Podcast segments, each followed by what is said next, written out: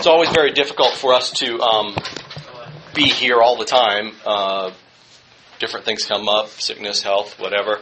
Um, but I just want to encourage you that on our website, uh, because of um, lots of requests, I've been uh, uh, taping our time together, and all the audio is up there, and um, inclu- including the uh, handouts and fill in the blanks along with the uh, notes for that. So you're more than welcome to go there and and either catch something that maybe missed or, or whatever uh, up there. Okay, any, any questions as we get started today? Um, just a quick overview of what we've been covering. We spent three, the first three weeks of this 21 week uh, time together looking at what we'll call uh, the person and work of Christ. And then from there, we've moved into what we call angelology, or I'll, I'll actually say it really more um, the spiritual realm. So, what's in the spiritual realm?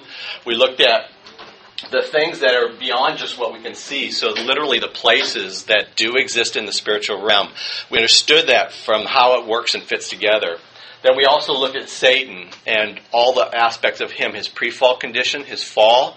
We looked at uh, God's response, his sin in detail, and how it corresponds to even some of the things we're challenged with personally. Um, we looked at uh, his role, uh, both today and tomorrow, and we looked at the condemnation, his condemnation in the fall of man. we looked at Satan's uh, work through time as we know it, and then what is coming up in the future. We looked at his names. We said in the scriptures that, that Satan's names are really, are a person's names, a, a personality's names are very, very important because they speak about the, the, the character of that person. So we looked at that. We also looked at his current and future role in judgment. Then we started into a multi week study about uh, the uh, fallen angels and the demonic world. And um, we looked at two weeks of the truth about demons themselves, their nature, their activities, um, the way in which they work.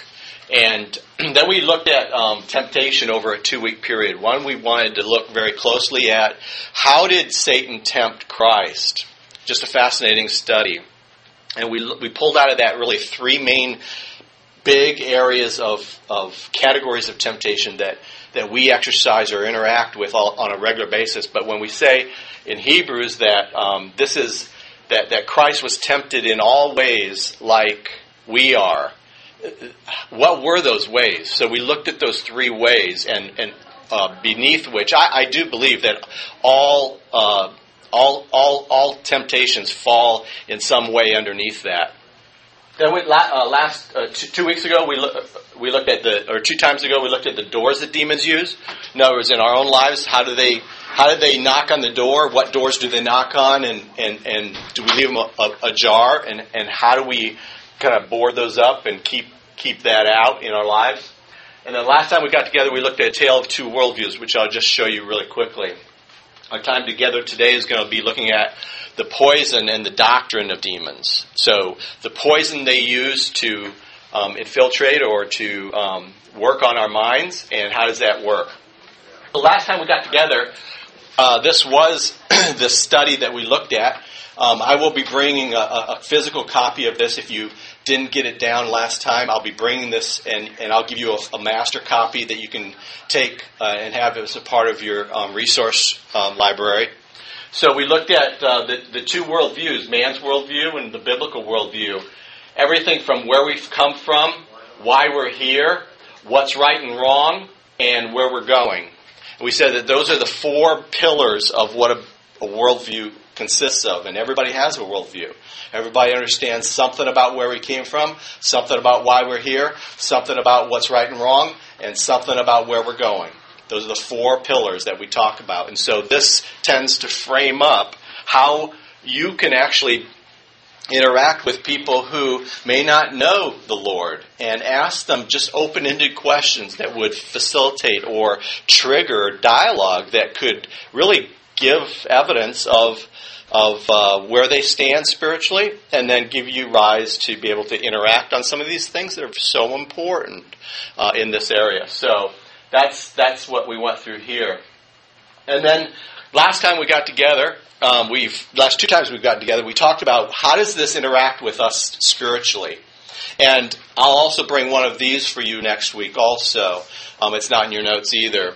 but we talk about developing intimacy with God, and that our relational intimacy from lowest to highest with God um, is directly proportional to our heart and mind being divided or undivided. And so when you look at like the lowest level, it's a divided heart, uh, kind of I'll call it in the red zone, okay? And uh, it also is the lowest level of intimacy. Uh, the next level is is kind of the yellow zone, and um, kind of looks green, doesn't it? Um, it's the yellow zone that uh, would be the next level up, and then from there is the green zone, and then hopefully the blue zone, which is the, really the highest level. And we said that sin is that agent in our life that, as we um, say yes to it, uh, it it drives down intimacy with God, and it drives down uh, it, it, it, divides the heart and it creates 100% of the time. Remember when we went through through, through temptation process and the uh, um, process that that, that uh, works on our hearts in, in, in temptation? What we said is what, what was the what was the 100% of the time death was the outgrowth or the the end game of that process. Remember that? Looked at that and, and, and studied that in, in, detail. And then, literally, um, life, or as Christ says, abundant life, is that uh, the highest level of, of experience, uh, experiential uh, life with, with, with, with, the Lord, here and now, not just something in the future, but literally here and now. So, uh, sin is that agent that will um, tend to uh, make where we where we live in our lives in any given day, any given week, um, where that is. So, just kind of a visual. Some people are more visual than others, and, and, I thought that this would be a helpful thing to just kind of get it. You know, it's like, wow, that that really, I understand that, and I can I can think about that really well in my life. Okay, um, our time together today. Um, could you leave that door open, Rick? It's getting a little warm in here.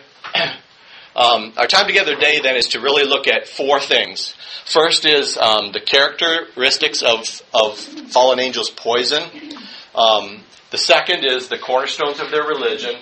The third is the seven pillars of what we'll call postmodernism. And literally, that is like an aggregate of all the things that we'll go through before that. And then we're going to finish off strong with um, understanding our adversary and the conclusions that we're going to come to in this whole study so far of, um, of our adversary. Um, there, there's a handout back there if you don't have your handout, but if you have it, Rick, it's in there. Okay, so let's start with the characteristics of their poison. Um, the first is uh, in first is is verbal slander. Verbal slander. Uh, if you turn with me to First Timothy three eleven.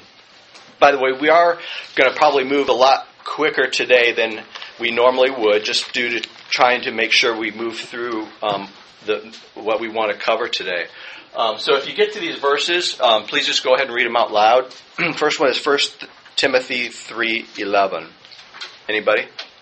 Wives be great, brave, not slander. Okay, it's talking here about wives of deacons, and says that they should be dignified or grateful of grace.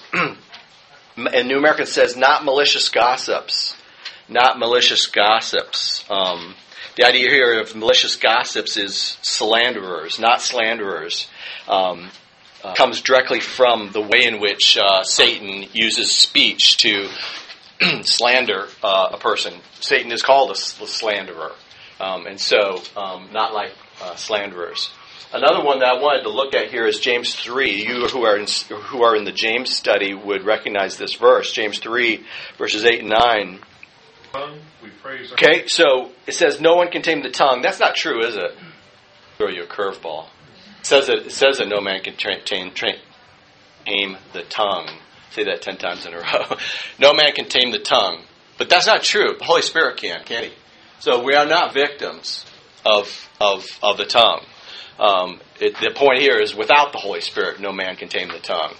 Um, but the point here is that um, the tongue itself is a is a restless evil. It is a um, it's always on the go and it's always there. And his point here is that it's full of deadly poison. It has viper like, death dealing poison, and and it's capable of, of dealing death with, with, with one blow. Um, slander. Next one is a refusal to confess Christ as Lord. This is a key thing for the dem- demons in the fallen world and, and, and, and who they influence is that they will not um, confess Jesus as Lord. Uh, turn with me to 1 Corinthians 12.3. 1 Corinthians 12, verse 3. Somebody got it? Therefore I tell you that no one who is speaking by the Holy Spirit of God says Jesus, except by the Holy Spirit. Okay?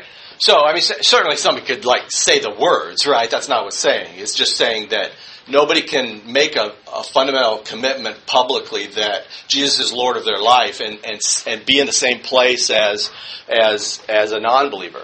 Uh, you can't do that, he's, he's saying. And he's also, the whole point here, also from a demonic perspective world, is that, um, is that uh, the demonic world will acknowledge Jesus Christ as, as, as the Son of God. Remember, we read a number of, of passages in the, in the Gospels about that? But, but they will never, until one time in the future when they're made to, say that he's Lord. That would be something completely opposite of their character. And so, but we do know that according to Philippians chapter, um, you know, Philippians chapter 3, I think it is, is he says what? Uh, that every knee and every tongue will bow and confess Jesus Christ as Lord. So there is coming a time in the future when that will occur, when Christ uh, will will make every um, every being in the universe, inclusive of human beings and the spiritual realm, uh, do that. Uh, so what a great thing to, to Third thing here is uncleanness. Uncleanness. Um, we've looked at Mark five two, so we're not going to turn there. Mark five two is the um, is the uh, is the story about the thousand, the legion of of, of fallen uh, demons who were inhabiting that, that person who was in the in the in the in the um, in the graves. Remember, and and Christ cast them out. Remember, and and they were called the spirit of uncleanness. So uncleanness is just like anything filthy. It's it's filthiness. It's the spirit of anything that's not righteous. It's the spirit of everything that is raised up against who Christ is. It's the spirit of everything that's fallen in nature. And so, you, many times, uh, demons are are, are spoken of as spirits of uncleanness because they are they they are, they come from everything that is not. Good morning. Okay, uh, Second Peter two ten. Somebody got that one? Especially those who. Okay, so he's talking here about people, but the people are just reflecting the temptations that are behind that, which which is which is the demonic world and so, whether it's the demonic world or whether it's these unrighteous people who are kept under bonds for the day, of, who are who are um, going to be punished in the future in the day of judgment, he says, verse ten, and especially those, for sure those, especially even greater judgment, quote unquote, okay, is for those who quote indulge the flesh in its corrupt desires and despise authority. So, isn't it interesting how how uh, despising authority and indulging in these in the flesh are two hooks that exist together for um, for, for, to characterize these kinds of people, and they're hooked together from the way in which the demonic world uh, works. In that, um, when you say that uh, despise authority, isn't that the greatest thing that Satan wanted to do? Was despise authority? He hated anything above him uh, who, and the only one above him was God, right? So, so when he says he despised authority, he replicated that against all the children of Satan all the way through. And so they have this linkage with authority that they hate. And so it's also coupled with, in this case, um, indulging, or, or, the idea is, is uh, those who are in like literally fully consumed in the passionate quest of satisfying their flesh. The fleshly desires, the natural desires that the flesh has. That's his point. It's those those two together are, are in this are in this camp. Okay. Next is the desire to control. Desire to control. Um, in that same passage, um, you don't have to turn there, but in Mark chapter five, uh, verses eleven through thirteen, uh, the, the, the, the fallen angels asked uh, Christ to do what once he was going to cast them out and not put them in the abyss? Where did he? Te- what did they say? They want to put them in the pigs, right? And- we said at the time that that demonic beings have this incredible uh, need to um, control, and that's why they want to live in a in, in, a in a living being is to control that being, preferably human. Um, but in this situation, wa- he wasn't going to let him go into human, so he said to let it go into an animal at that time, all, all thousand. Okay, desire to control. So the next one here is the love of praise and worship. By the way, there's, there's handouts in the back. If you don't have them, you're more than welcome to grab them. Demonic beings love praise and worship. They love praise and worship. Matthew 4, 8 through 10, you don't need to turn there, but we studied it at length together. This was when Christ was being um, uh, per, uh, tempted, right? And one of the three temptations, the third one, was this desire that Satan had to have him fall down and worship him. And he said, I'll give you all the kingdoms of the world. From beginning of time till now, I'll give them all if you'll do this. And so that's the, that's Satan's whole goal, and certainly if it's Satan's goal, it's, it's their goal um, that it, that ma- mankind would fall down before him. It's not just falling down; it's the whole point of worship. It's the fact of making them supreme above God. That's the whole point they want. Okay, so praise and praise and worship. Revelation twenty, Revelation nineteen and twenty two are two other places in Revelation in the Revelation that we don't actually see demonic beings there, but you see the you see the um, see the uh, the dust that comes from behind their ways. In that uh, uh, uh, an amazing angel is is brought forward, and and and John in his visions goes to like bow down and worship the angel, the archangel, and. And and the and archangel says, "No way, Jose, not here. You know that is not something we do. You do not worship me. You worship who? God and God only." And, and, and it's just a, it, it's so subtle. But isn't that interesting that here they are in the third heaven? John's seeing this, you know, in a vision, and he's like overcome, and he's like, the first in, inclination is to bow down to this spirit being and worship them. And he's going, no, back, no, don't do it here. You know, we worship God and God only. Um, very important point. Okay, next is deception. You that came in a little bit later, we're moving pretty quick today. So um, next is deception. Uh, in deception, um, uh, you don't have to turn to this one, but you can write down um, 2 Corinthians 11:33. 2 Corinthians 11:33 that talks about how um, Paul said to the Corinthians, I, I am so amazed that you have um, that, that, that you've allowed Satan to deceive you in, in such a way that you've you, you've lost your passionate desire for who Christ is. I'm so amazed that you've let him like um, cause you to wander away from the things that matter most. He says, "Don't do that."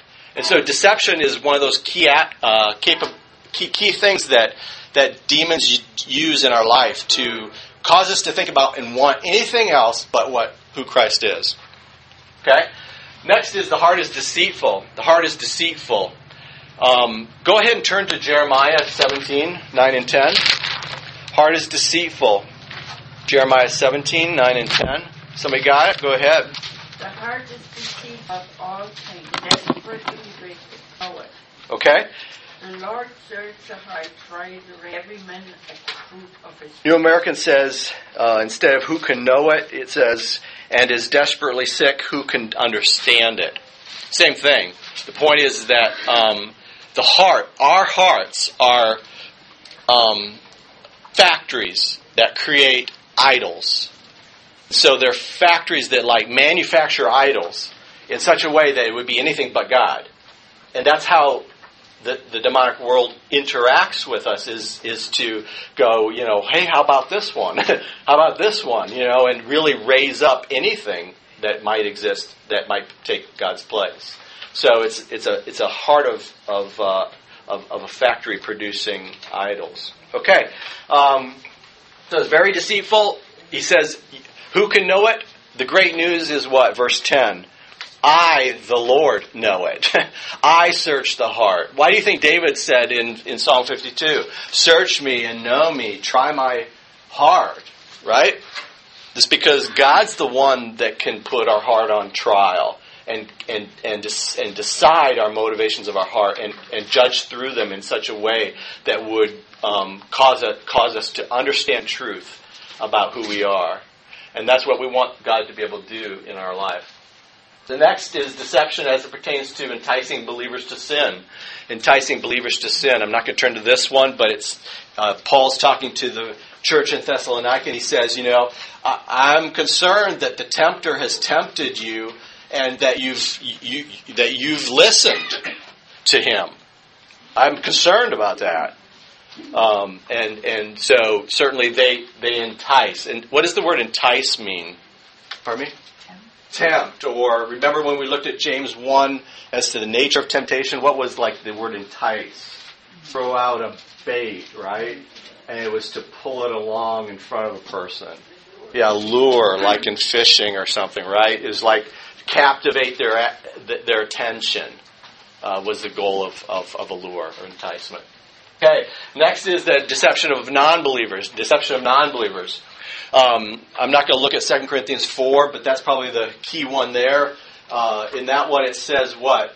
It says, The God of this world has blinded the minds of those who don't know Him, so that they may not know and understand the truth. So think about little eyelids, you know, and like window shades. Okay? This God of this world, Satan, has gone around from the moment of beginning of, of conception in their in their minds, he's pulled down all the shades. when you look at people in their eye, the shades are all down. They can't figure out spiritual truth. They, there's no way for them to get it. They are spiritually dead. And the one who has closed those, pulled down all the shades, and, and is not certainly helping them on to seeing the light, uh, is, is the God of this world. The one who God has given this world to, but will require it back at, at some time. Okay. Next is relation to the Word of God. Relation to the Word of God. Two weeks ago, we looked at the parable of the sower. Remember that? And there's our responsibility. We have great, great seed, and we're supposed to be faithful sowers. So we're throwing the seed out, and it's going out there, and it never comes back void. But sometimes it doesn't take root, right? And even if it takes root, sometimes it doesn't grow fruit.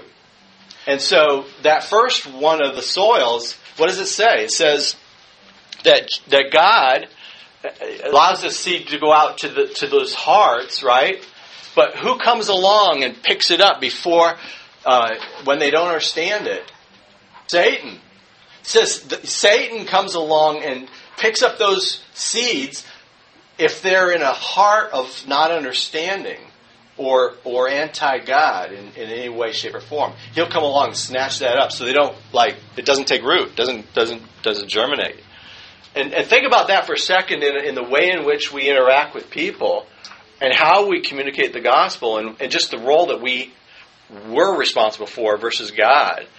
I mean, take the time to be able to make sure that that seed has the best cultivated soil as possible. But you know, at the end of the day, it's God who's going to do the work to open up the eyelids. He's going to go over there and like flip it open, you know. You ever see those like those those those those things pull the shades down? I used to do this when I was a kid. I'd like have done it like I'd let it go and it'd go. You know, fall off the top. That's what God. That's what we want God to do. It's like let's pray that God does, you know, at the top because that's how that, that's how it works. You know, he He's the only one that can make that go flying back up again and, and, and, and never to come down again. Okay, the last one here is the nations. Uh, the, the fallen world deceives the nations. Turn with me, if you would, to Revelation 16. Revelation 16, verse 14. Let's look at 13 to 14. He says, And I saw coming out of the mouth of the dragon. Who's the dragon? Who's the great red dragon? Satan, okay? So I saw uh, coming out of the mouth of Satan and out of the mouth of the beast. Who's the beast? Antichrist. Okay?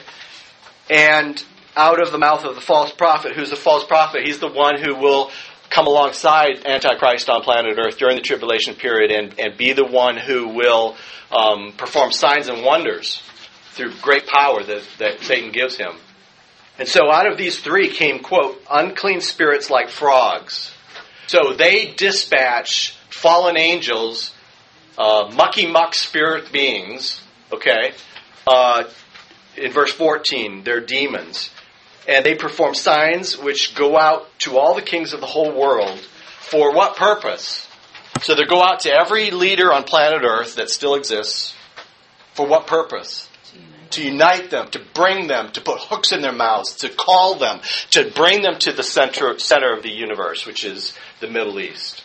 He's going to pull them to that place for this great battle of Armageddon. And so he's going to cause, he's, he's, Satan's going to cause these demons to go out and put, incite in their hearts the ability to deceive them and to bring them to this place, which will be their final resting place. Okay? We see the same thing happen at the end of the end of the millennial kingdom in chapter 20, where he says, you know, he goes out and he and he deceives all the nations again because he's been let out of the abyss. He comes and he to, to, to deceive all the nations. And he calls them again, and their hearts resonate with him, and they they, they the last battle. Uh, okay, so this is how fallen angels interact with human beings. They they, they uh, their, their whole goal is to slander uh, they won't confess Christ as Lord. They're full of uncleanness. They have a desire to control. They love praise and worship, and they deceive their very nature. Okay, um, I want to move on to looking at the lying cornerstones of their religion as opposed to the characteristics of their poison and the cornerstones of their religion, I think it's very important to, for us to say that when we looked at our study of Genesis chapter 3, you're going to see Genesis chapter 3 laced through all of these things. And I am not going to be exhaustive in this. This is just like, like 50,000 feet. And I'm only going to hit certain ones because I'm not going to be able to have enough time to hit like the key religions of the world, which I would call them also doctrines of demons. Um, but I'm going to hit on a couple of them here. Reincarnation is the first one. Genesis 2.17 and 3.4 says, um, back to the Garden of Eden. Again, the reason why am I going back to the garden? It's because nothing's changed, guys. Folks, nothing has changed. It's still the same lie that was back in the garden. You shall not die. You shall not die. And what does reincarnation say? You shall not die. You will come back. This life is not all there is. You will have another chance. It's a lie. It's a lie from the pit. And it started from the very first uh, lie that, that Satan wanted to tell Eve. Okay? Um, this comes a lot from Hinduism. Hindu's caste, Hinduism's caste system. Uh, everybody know what the caste system is like different levels of Hindu, in Hindu culture. There's different levels of uh, of culture, and literally um, there's the lowest. You call it the lowest caste, um, and and the highest. And people their destinies fixed within these things while they're here at this time. People can come back, and that's why you think you see that they um, they love cow. I mean, they, they, won't kill cows or those kind of things. It's because um, that might be you you in a different life, so to speak. Um, uh, Buddhism also has a, a, a, a hold on reincarnation in current day, you see it in, in, in, in new and different ways around things called like Dianetics. You heard about Dianetics, okay? This would this would also speak of it. And uh, a way or the pathway into this um, uh, is chan- one of the things tied tied into this is channeling. You might have heard channeling, which is really allowing a spirit guides to come into you, really, or to speak to you in such a way that would allow you to go back and somehow visit those other lives and know what they were and see what's coming up next, kind of thing. Um, okay uh, karma's belief, um, this whole this whole idea of uh, nirvana. You might have heard the word nirvana, or you know, like this, you know, blissful state. Um, that that is one of the highest levels of this reincarnation that would exist. Um, Shirley MacLaine um, uh, speaks of this when she says, "You just keep doing it until you get it right. you just keep doing it until you get it right." Um, you all heard of Shirley MacLaine, so um, she was very she's very strong on, on, on this. So um, she would believe that you keep coming back. Um, another um, kind of pathway tied to this is uh, past life regression. Past life regression, you hear that in counseling sessions and stuff. So it's like going into the counseling session somehow. Well, let's let's not just talk about what happened when you were a child, but let's, I mean, you're manifesting things that I'm sure are parts of like your former lives, and let's talk about that. And it's like really weird stuff, you know. So um, that's how that comes into play. Um, you hear the word deja vu, deja vu, right? All of us heard that. Um, well, for some people, that would mean something that you know happened in this life that I remember, kind of comes to clarity, right? Um, but um, for them, it would be something that would be in, a, in another life, a different life. Okay. Um, any questions on that? So uh, reincarnation. What what's a key verse to counteract reincarnation? Exactly. Hebrews nine fourteen. Hebrews nine fourteen is appointed under man wants to die, and then comes the judgment. That's it. One life to live. Okay. Good. Next one. Uh, just, I mean, just go out there and, and, just do a search on Google or whatever, and you, are going to come up with some weird stuff. Okay, so this is the reincarnation station. It's literally a website that you can go to be able to put your data in, and you and they'll tell you like what what lives you had in the past, and like you know maybe which ones are coming up in the future. Um, it's it's this whole idea of life before birth, you know, afterlife of a woman here will you be reincarnated? You know, you are you coming back as a bug? Um, past life soul regression, lots of stuff. But you can't quite see it here. But uh, if if you were to see this, this is like a person standing up and then going down and then coming back up as a person. But over here is like a whale coming into a mammal, coming person. You see in the background a little bit. Yeah, same kind of thing. So, th- so that's very, very um, much a part of how that would look. Okay. Um, next one is uh, esotericism. Esotericism. Um, this really comes from Genesis 3 5, where it says, and, and, and when they ate the fruit, uh, she ate the fruit, uh, both of them did, that, quote, their eyes were opened. Their eyes were opened. So this was a key thing. It's The point here is enlightenment through, enlightenment through satanic um, conversion. Enlightenment, enlighten, enlightenment through satanic conversion. Es, eso, uh, I could probably turn to Kim on this one. Eso, eso means um, like within, um, within, and so esoteric would be kind of the inside self.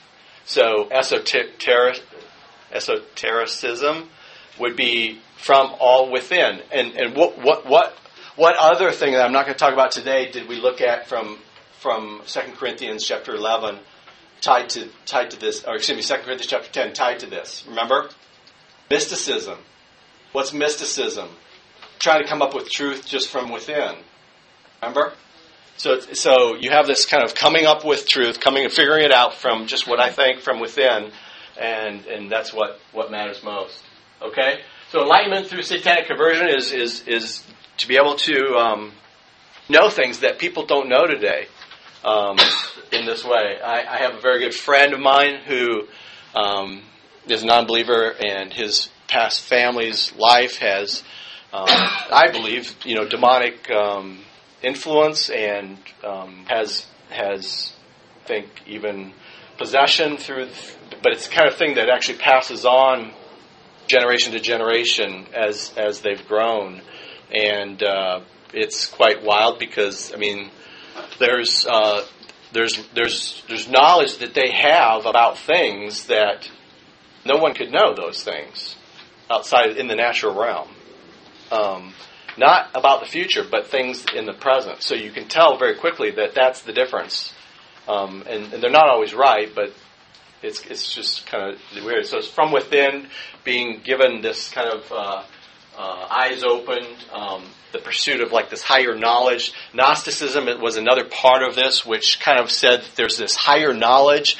You know, the, the real enlightened ones, the ones that uh, that really get it, uh, they have an inside track to this these different levels of of, of spirituality, basically.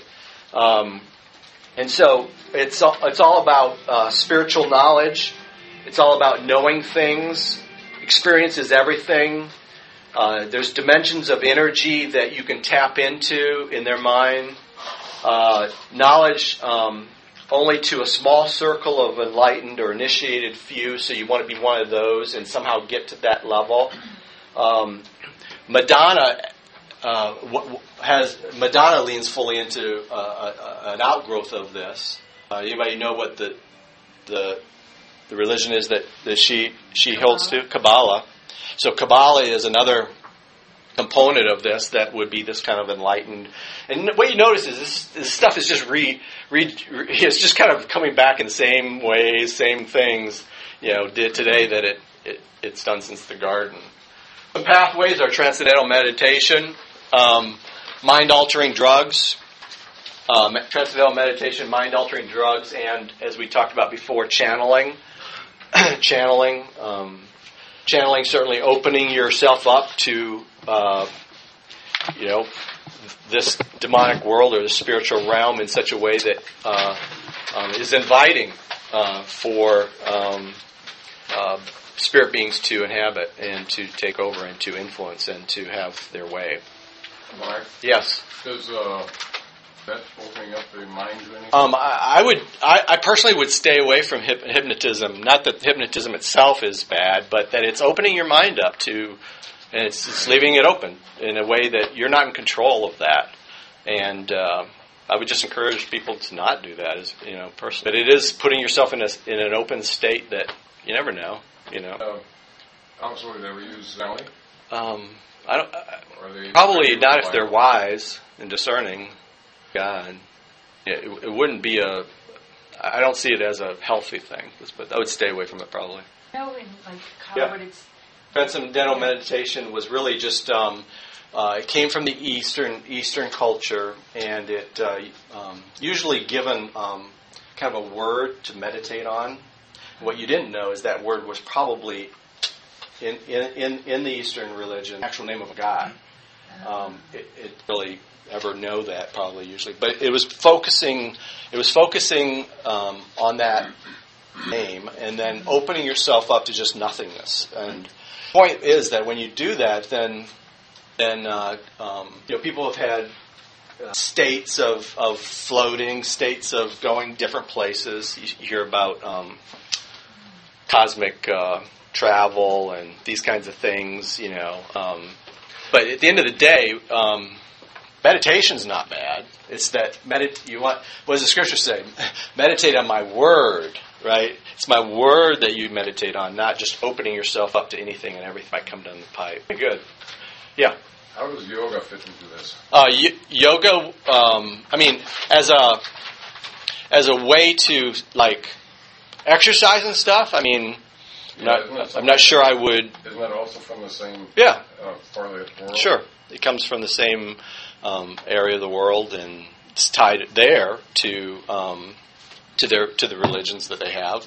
Um, you know, it's been brought here, just like TM was, just like a bunch of other things, as just a way to you know exercise and do things. You know, I mean, we, we have a we have a lot of these things. It's really scary because a lot of this stuff shows up in Motorola and some of these large companies as just you know they pay for it and other things, and it's like pretty wild. You you end up wondering like how that's you know happening that way. But um, but yeah, yoga again back to the same issue is is going to uh, um, you know open yourself up to to things that you would not necessarily uh, want to have uh, have there. Um, anybody else got any comments around yoga itself?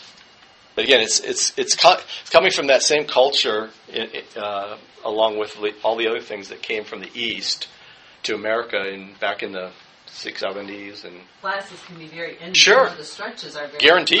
almost- I think almost involve some type Exactly. of, you know, they might not odds Yep. them, but they're going to say and something Whatever. very pleasant to your, you know. Yeah. So yeah, I mean, almost any Yep. class. I mean, I know even at the hospital, the classes they tell you what to meditate. and it's usually like mind flushing right. exercises. So you know, take all the stuff out, you know, and try to clean, cleanse your mind. I mean, it's all this man-made kind of bring it forward kind of thing, as opposed to dwelling on the Word of God. our, our, the hospital has something called in um, all, all these. T- where if you're having a bad day, you can hook yourself up to the computer labs and cause your heart rate to go up. I mean, people think it's one like, oh, I'm having a bad day, Yeah. and then they run off to the li- a lot of times they'll sit in the library and then they'll turn Yeah. themselves down. It's as opposed to what, what what have we been talking very seriously for last few years about? You know, it's it's how do we respond to these kinds of things in our lives, right? So, um, how, what does the Word of God say about this, and how do I think rightly about what's really going on here, and how do I obey the Lord through this? And those are the things. You know, what does God call this stuff? This anxiety, this fear, this like, you know, stress, and all this other stuff. You know, I mean, how do we how do we how do we exercise that in our lives? And so we've been talking a lot about that in this class. I know. Okay, good. Next is uh, pantheon, pantheism. Pantheism. Um, here you'll see back to Genesis 3 5. Um, he says, um, uh, You eat this and you will, quote, be like God. You will be like God. Well, in, in, this, in this religion, pan means all, and theism is what? What's theism mean? God. Okay, study of God. Okay, so pantheism is what? That God is all in all. Um, okay, all is God, and God is all. Um, so everything around us, we touch, feel, taste, it's all blended together in uh, in God, and we are really we can tap into that as an ultimate realization of being gods ourselves. Is the idea. Um, Okay? In this situation, matter is illusory, meaning it doesn't really exist. Uh, the mind is really where is is the real reality. Mind is the real reality. You might have heard a lot of this was for as far as like, well, whatever you think, that that's where the universe is, right? I'm just going to go to a place where you're not, and therefore you don't exist anymore. You know, it's like okay, um, okay. Another thing here is man can be his own savior. Man can be his own savior. In this situation, salvation occurs when matter and the mind are reunited through meditation. Salvation occurs when matter and the mind are reunited through meditation. So, what would not exist in this in this worldview? God doesn't exist. Christ doesn't exist. Sin doesn't exist. Right. So, saving here is is talking about what? Again, it's not you know, let's not draw the circle around who God is, right? Let's draw the circle around who what we are.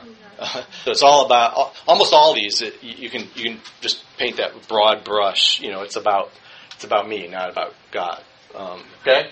A couple of things on this one is world pantheism. Uh, uh, pantheism. Uh, this happened to be a one here again, re- revering the universe, caring for nature, celebrating life. What's wrong with that? You know, uh, a couple things here: save the habitat. Where we are, put yourself on the map. Pantheists, meet up. Wander back in the world. What's wrong with that? This was interesting here. It says, Those who dwell among the beauties and mysteries of the earth are never alone or weary of life. Those who contemplate the beauty of the earth find resources of strength, reserves of strength that will endure as long as life lasts. The more clearly we can focus our attention on the wonders and realities of the universe about us, less um, taste we shall have for destruction. Um, you're in good company. Albert Einstein was uh, was a pantheist. Okay. Um, so a, a, couple of their tenets. Uh, uh, we revere and celebrate the universe as a total being. We acknowledge the inherent value of life, human and non-human. So both. Uh, th- there would not be a um, higher uh, higher level of consciousness from their perspective. God man would not be created in the image of God. Um, all life would would would would be common. It would be at the same plateau region, probably. Um, humans are the equal are equal centers of awareness of the universe and nature. So it's really to become one with the universe is is the idea. Um, there is a single kind of substance, energy, matter, which is vibrant, infinitely creative in all its forms. Body and mind are indivisibly united. They, they never really deal with like matter, how did matter come into existence? Well, it's it's just a it's part of I think that way, so there it is. And another one is we see death as the return to nature of our elements, end of our existence as individuals. Our elements are endlessly recycled in nature, so they just go around and keep going around and become a part of the greater whole. Um, we need to keep our minds open. Every individual has direct access through perception, emotion, and meditation. See that word again. To ultimate reality. So ultimate reality becomes what I think it is, um, and where where I can go with that, uh, which is the universe in nature. There's no need for meditation by priests, gurus, or revealed scriptures. Okay. So again, this is you're going to find people, a lot of people out there that, that would lean into many of these areas. Um, so the next one here is relativism. Fre- uh, Friedrich Nietzsche was probably one of the greatest relativists, and he says, "You have you have your way, I have my way. Let's hit the highway." No, I'm just kidding. You have my, your you have your way, I have my way. As for the right way, the correct way, and the only way, it does not exist. Not exist. Again, so the, the whole point here is that absolutes do not exist, right? A- absolutes don't exist. They, they just do not exist at all. Okay? Um, again, Genesis 3 5, knowing good and evil. Experiencing, knowing good and evil. So when I experience good and evil, I know it for myself. You can know it for yourself. But what I think good and evil is, is what I think it is. And so that that becomes very relativistic. And so, you know, I appreciate how you view it, but you know, don't look down on me. What, what's a key thing tied to this whole area? It's tolerance, right? Remember, it's like tolerance. Like you can do whatever you want, but don't infect your views on me because what I view versus what you view, regardless of what the situation is, is it's okay. And we know what? We're both right at the end of the day. I mean, isn't that just like pregnant throughout all the thinking of our culture? Okay? Judges 17.6 uh, and 21.25, I'm not going to turn there, but it's talk, it talks there about in Judges about this whole issue of every man did what was right in, in their own eyes, right?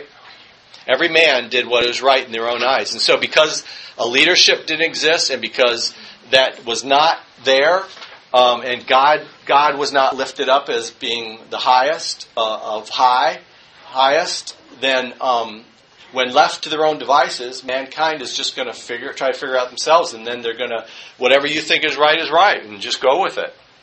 Okay. Um, Proverbs twelve fifteen. Uh, somebody want to um, uh, read that? Proverbs twelve fifteen. Really kind of picks up on the same context. Anybody got it? The way of a fool is right in his own. Okay? The way of a fool is right in his own eyes. The way of a fool is right in his own eyes. So, again, it doesn't, at, at the end of the day, let me let you in on a secret. It is a really important secret. You can go tell a lot of people about it. Okay? You and I believe it doesn't really, what God says matters. Now, my goal in my life is to understand what He says. Because at the end of the day, I can think that these things don't exist. Or I can lean fully into, you know, this is all ho- hogwash. You know, it really doesn't matter. because because truth is truth. So it's gonna it's gonna land it in a place that would allow for um, uh, the scriptures to be to, to be to be true. Okay. Uh, next is that since man is his own God, he can write the rules. Real important dogma. Since man is his is his own God, low G, uh, then we can write the rules. Now, isn't that really what Adam and Eve did? Right?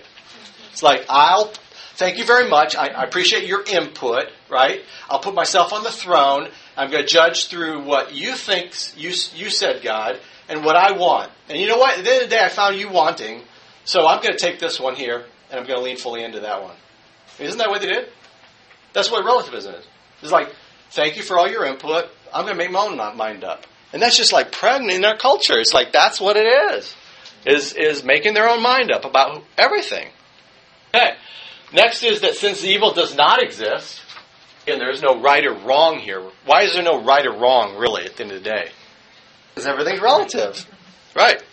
Since man, since evil does not exist, man's problems are not due to sin but ignorance. So if we just got more enlightened, just understood better, then then we would somehow come come to grips with that. So next is that enlightenment is the answer to everything.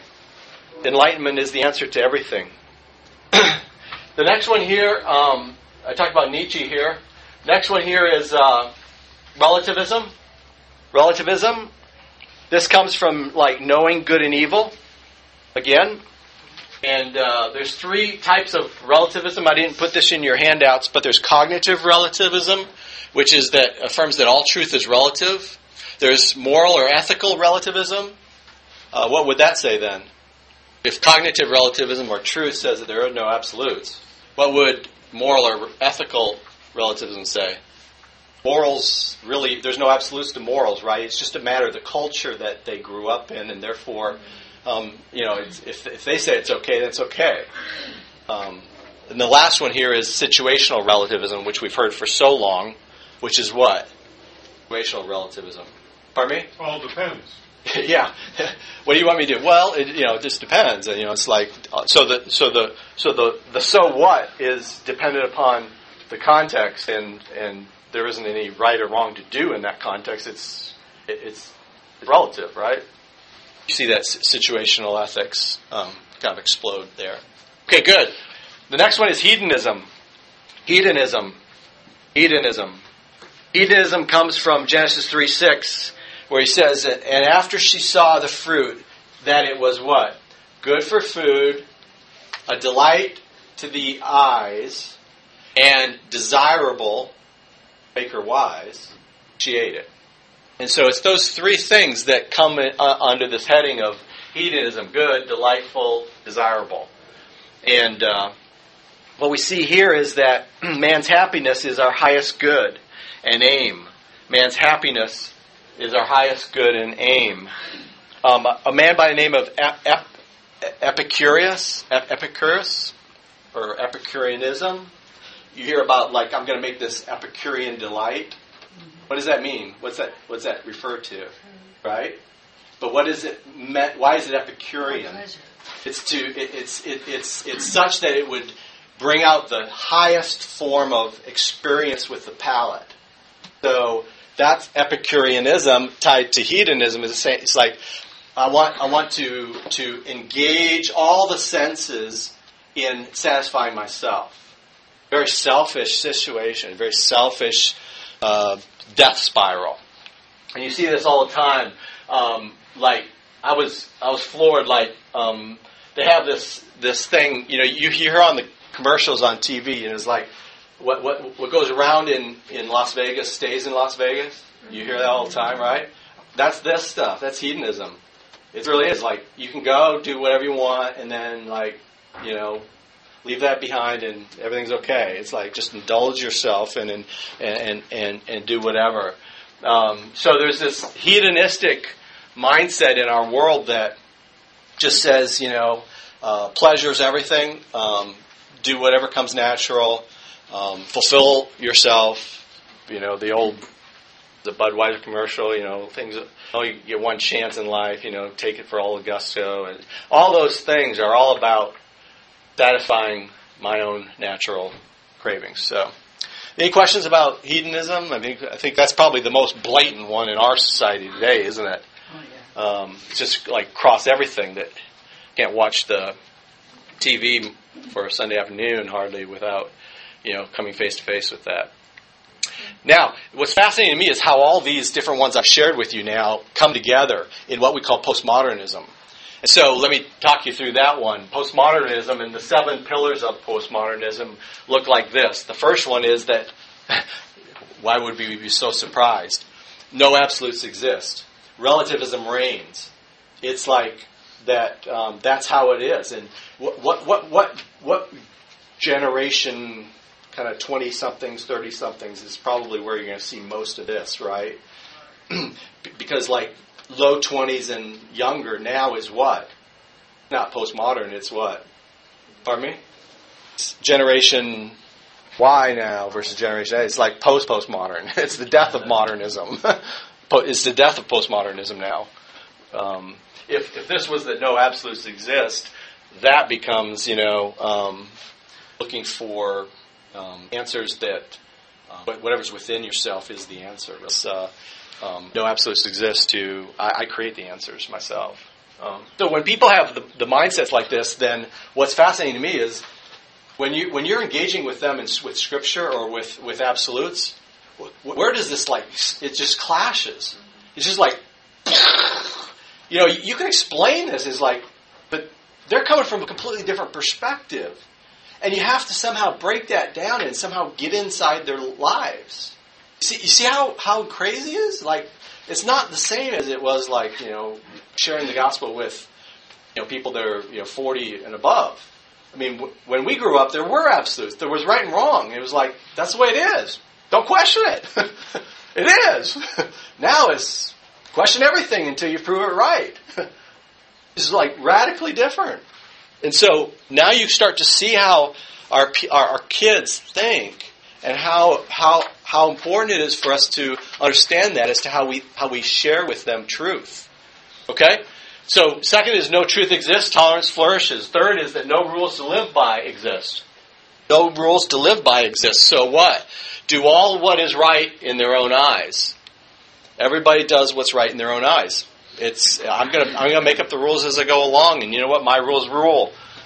Um, the next one here is that there are no standards to live by or to that exist. So what?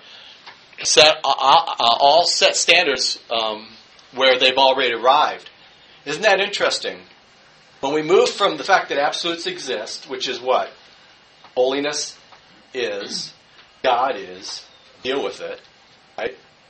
To God doesn't exist, I create the standard. 100% of the time, what am I going to, where am I going to set the bar? I'm going to set it where I am.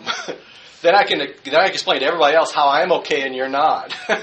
or somebody else isn't, right? Remember, it's like, you know, God grades on this curve, you know, and it's like, you know, I'm better than so and so, so somehow he's going to figure this out. Well, that's not how it is. not how it is. Um, that wouldn't be holiness. That'd be something less than holiness, right? And we're always less than holiness. Always. Next one is that no judge exists. No judge exists. Accountability, accountability is, is, is extinguished. That's the whole goal with, with, with evolution. The whole goal with evolution.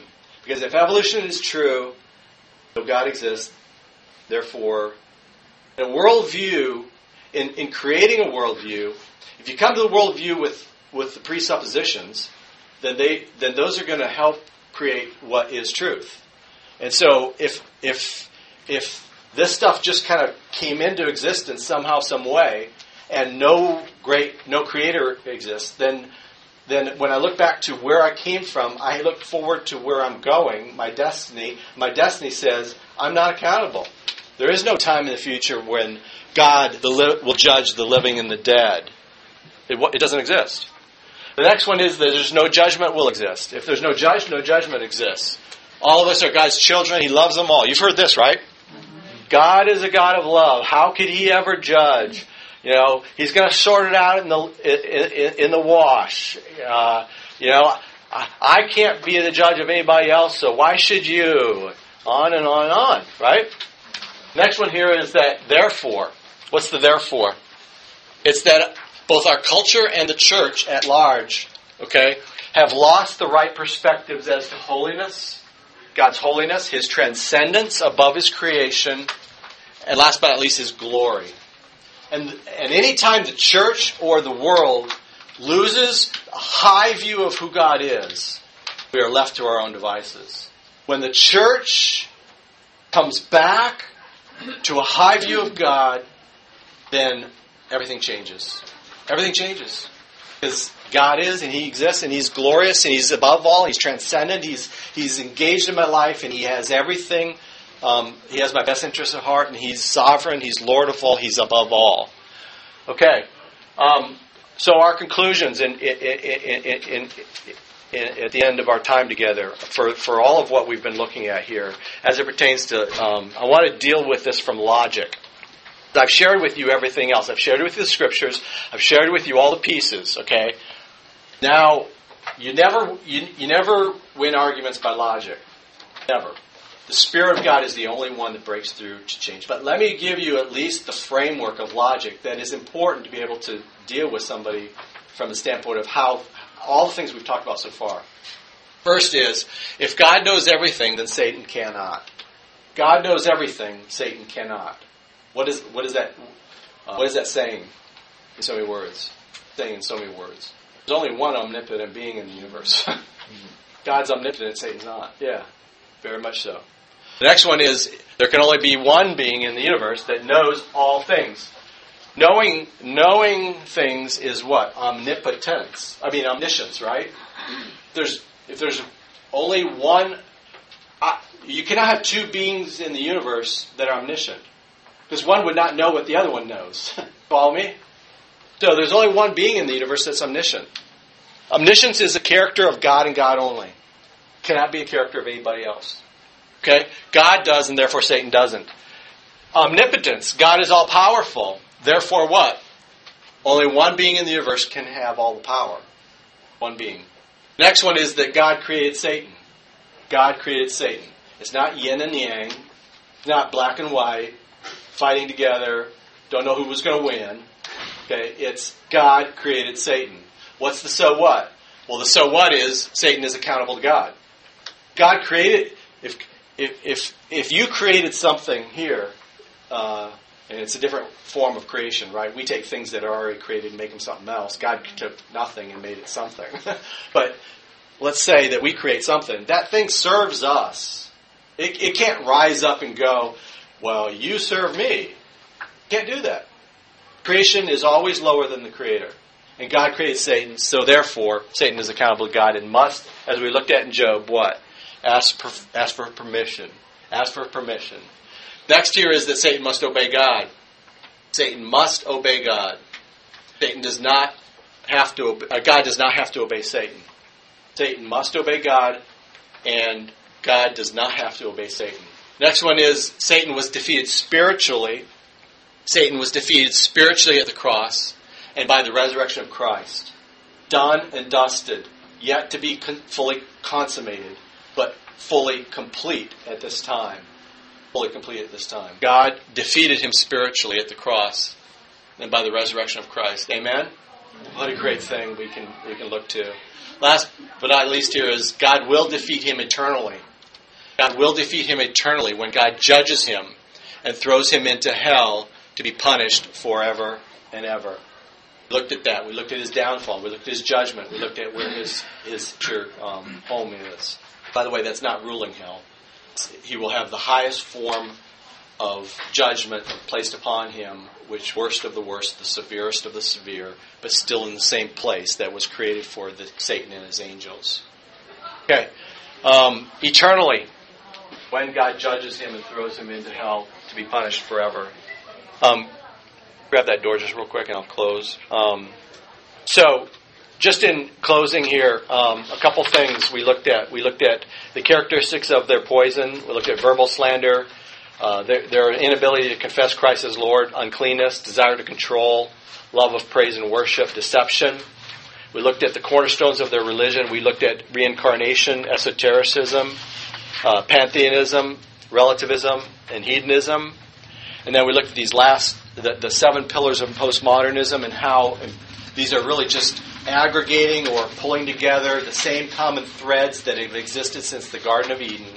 And then we looked at uh, our final conclusion about um, Satan's relationship with God and the whole fallen angel, world of angels and demons. Now, he says, you know, greater is he that is in you. He has, um, has judged, he has, he, he, has judged Satan from the standpoint of, of his end, uh, the end of, of all of the angels who have followed him, followed him since the fall in heaven. Satan, um, Satan's role in, in, in bringing sin into the, into the world, God condemned that and has set a trajectory or a course to fully consummate judging the fallen world and Satan. Yet he's given him a long leash. This text, it's just getting longer. He called him the God of this world, and in the next years um, here, um, we, we saw how he's going to let that leash out.